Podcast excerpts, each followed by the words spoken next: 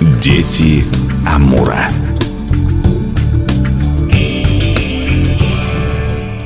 У микрофона Анастасия Магнус. Здравствуйте. Мы говорим о фестивале «Этноперекресток. Интеграция», который недавно завершился в Хабаровске. И для нас, для нашей программы, это очень приятный повод. Я с удовольствием приветствую в студии Елену Васильевну Кулеш, кандидат психологических наук, доцент кафедры психологии Тихоокеанского государственного университета, директор Дальневосточного ресурсного центра межкультурного взаимодействия. Елена Васильевна, добрый день. Добрый день, Анастасия. Добрый день, уважаемые радиослушатели. Ну, как говорим, отстрелялись. Отстрелялись. Как прошло?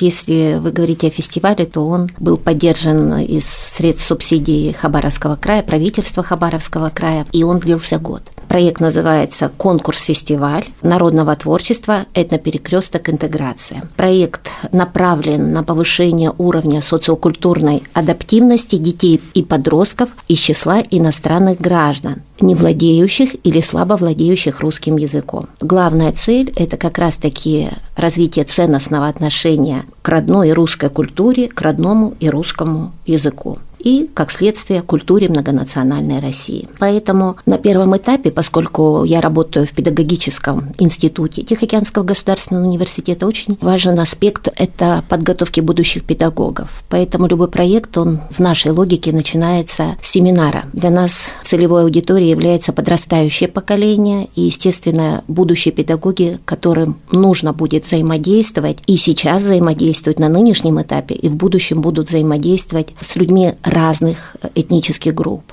То есть студенты стали первой целевой группой? Ну, не совсем так, потому что мы же понимаем, что в изоляции не могут быть студенты, да, они всегда во взаимосвязи с наставниками и одновременно педагоги образовательных учреждений, где полиэтнический контингент, а значит и родители, которые, несомненно, не безразлично относятся к судьбе своих детей, так или иначе переживают. Первый семинар, он, мы объединились. Здесь, вы знаете, не работают в одиночку, здесь всегда в совокупности. Первая площадка площадка, где прошел медиасеминар на базе педагогического колледжа, Хабаровского педагогического колледжа. Состоялся семинар под названием «Формирование культурного интеллекта личности в информационно-образовательной среде. Реалии и перспективы». А если в двух словах, о чем речь?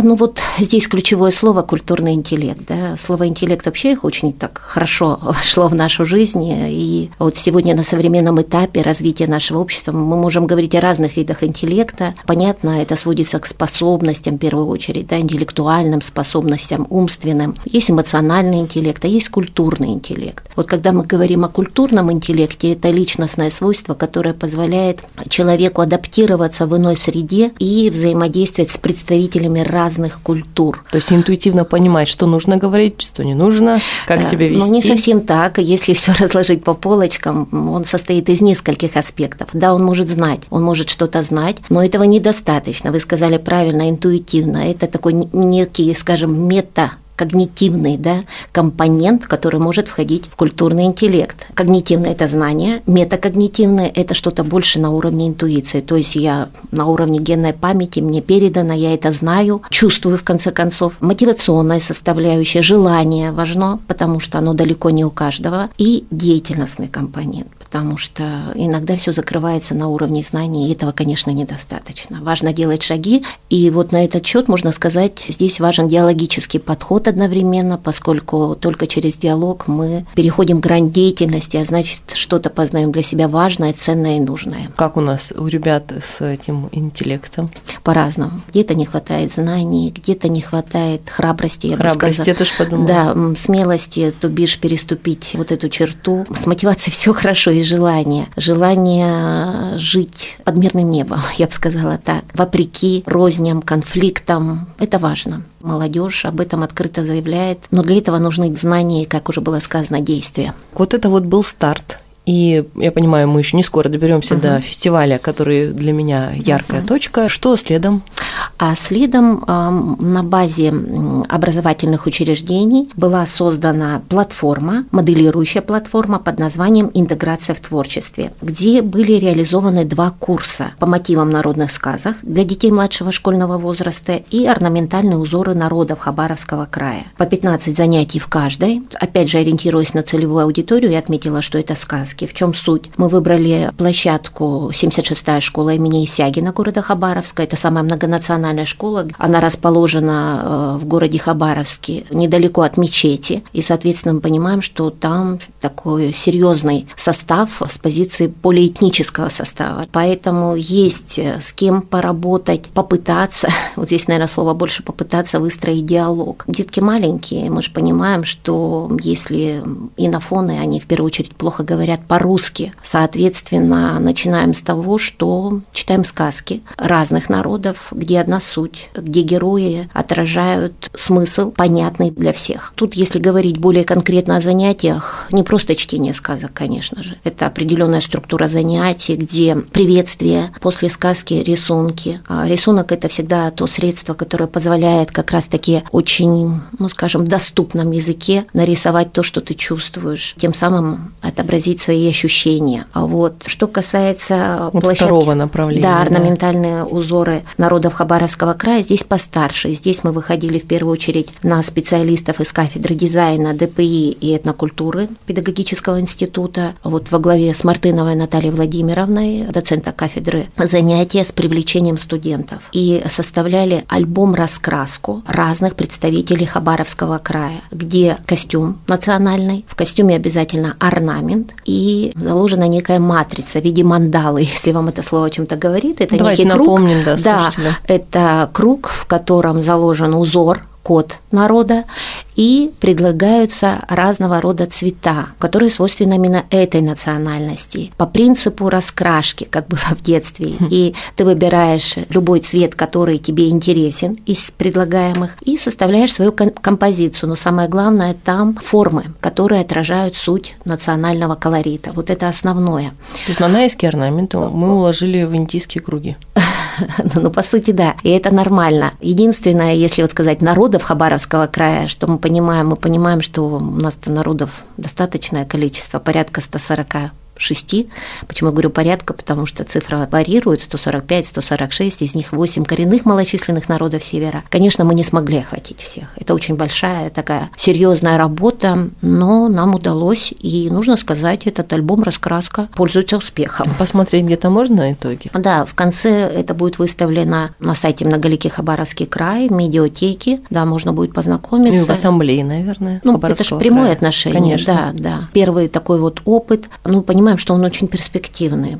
Во всяком случае, это интересно. Это интересно самое главное, чтобы да. человек дальше развивался. Так, вот Совершенно... эти вот прошли занятия, встречи. Потом для нас было важно подытожить, э, собрать весь материал и представить наработки. А, еще дидактическая игра «Ковер дружбы», где, опять же, мы по принципу своей игры провели в разных образовательных учреждениях с полиэтническим контингентом, таких школы, как номер 16 города Хабаровск, опять же, 76, но первая проба была со студентами. В чем суть? Опять же, узоры разных народов, делятся на команды, выбирают направление из области знания о народе. Национальный костюм, национальная еда, а, затем традиции, герои национальные, выбирают, зарабатывают баллы. По степени накопления этих баллов даются кусочки ковра, так скажем, лоскуточки, да, постепенно на последнем этапе нужно было, опять же, его разукрасить, собрать общий ковер и тем самым увидеть это единение, я бы сказала. Получилось? Получилось. Получилось и очень интересно. И вы знаете, если сравнить, все же познается в сравнении, очень разные, и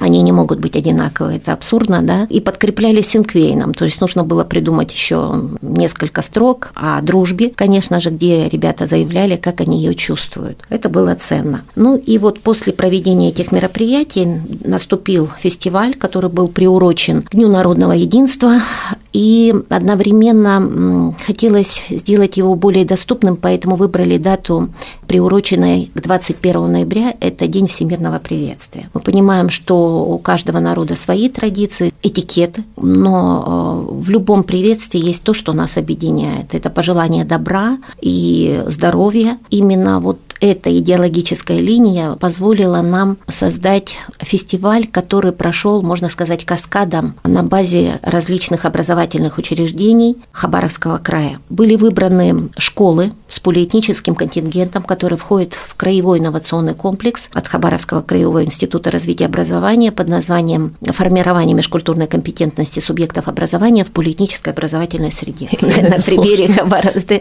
Это несложно, это на самом деле просто, но если сказать попроще, да, то это выглядит следующим образом. Опять же, школы, которые занимаются активно вопросами выстраивания и поиска технологий эффективных по психолого-педагогическому сопровождению детей на фонов, они у себя определили день с 14 по 18 ноября, где на базе их школ был проведен фестиваль. Но опять же, фестиваль начался с семинара, который прошел на базе педагогического института. Была собрана, ну, я считаю, серьезная аудитория. Опять же, это студенты, это педагоги, представители Ассамблеи народов Хабаровского края. Обсуждали технологии, приемы и методы, позволяющие выстраивать диалог по развитию межкультурной компетентности. Ну, можно сказать, взрослеющей личности. Делились лучшими практиками, которые дают определенный эффект. С этого все началось а уже начиная с 15 числа первая школа, которая была задействована, это 29-я школа, которая находится в районе остановки Заводской, Союзная 1.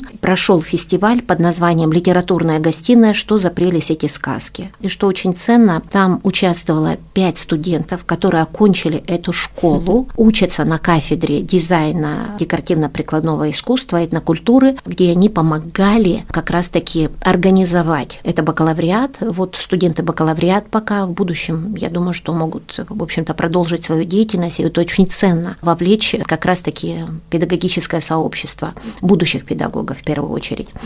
Затем самая многонациональная школа, о которой сегодня говорили, школа 76 имени Исягина. Там приняло порядка 300 человек, из них 260 школьников. Здесь была дидактически образовательная игра «Ковер дружбы народов. Нить времен». Самоцветное слово. Это мероприятие посвящено знакомству с традиционным литературным творчеством коренных народов Дальнего Востока. Были мастер-классы по изготовлению удыгейского оберега. Затем танцевальный мастер-класс, участие в играх народов Дальнего Востока, знакомство со сказками Дальнего Востока. Да. Обратите внимание, везде сказки. Это район пятой площадки города Хабаровска. И завершающим мероприятием стал арт-флешмоб «Жить в мире для меня – это прежде всего». Опять же, мы подключили будущих педагогов Тихоокеанского государственного университета и э, Хабаровского педагогического колледжа имени Героя Советского Союза Калараша. Очень получилось интересно. Вы знаете, у меня получилось так, что это мероприятие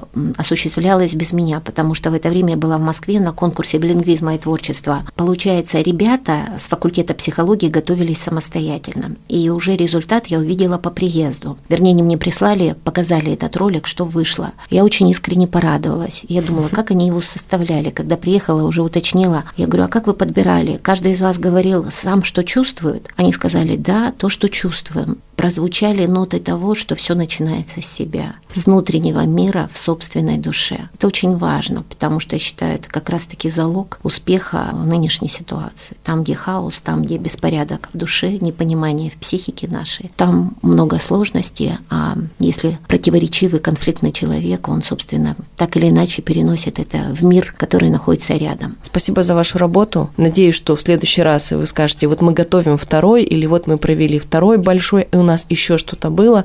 Был вопрос, интересно, сколько активно подключаются слушатели из других регионов, Сибирь, Москва, институты лингвистики, ну, те, кто так или иначе заинтересован. Да, мы пригласили коллег, вот именно на семинар у нас были стендовые доклады. К сожалению, не удалось подключить в эфир в силу технических особенностей, большой разницы с Москвой, но стендовые доклады были в записи поэтому мы к ним обращаемся. У нас есть партнеры э, Москва, Санкт-Петербург. То есть мы не сами по себе? Нет, не сами по себе. Ни в коем случае здесь не получится быть самим по себе. Есть ведущие школы научные, мы обращаемся к ним, и это бесценно для нас. Поэтому будем продолжать. И на следующий год мы планируем еще один этнофестиваль, и здесь будем приобщать уже целевую аудиторию беженцев, которые сегодня находятся на территории Хабаровского края в пунктах временного проживания. Один из таких таких пунктов станет центром народного творчества, где тоже будет запущен курс музыкальное направление, поскольку благодаря мини-социологическому опросу нам удалось понять, что хотят эти люди. Они любят петь, они любят декоративно-прикладное искусство, и они любят, им важно общаться, учитывая, что разная возрастная аудитория, но это опять же к вопросу межкультурной компетентности. Поэтому будем выстраивать диалог, будем приглашать. Да. Спасибо за внимание. Вас. В гостях у нас была Елена Васильевна Кулеш, кандидат психологических наук, доцент кафедры психологии Тихоокеанского государственного университета, директор Дальневосточного ресурсного центра межкультурного взаимодействия. Меня зовут Анастасия Магнус. До встречи в эфире.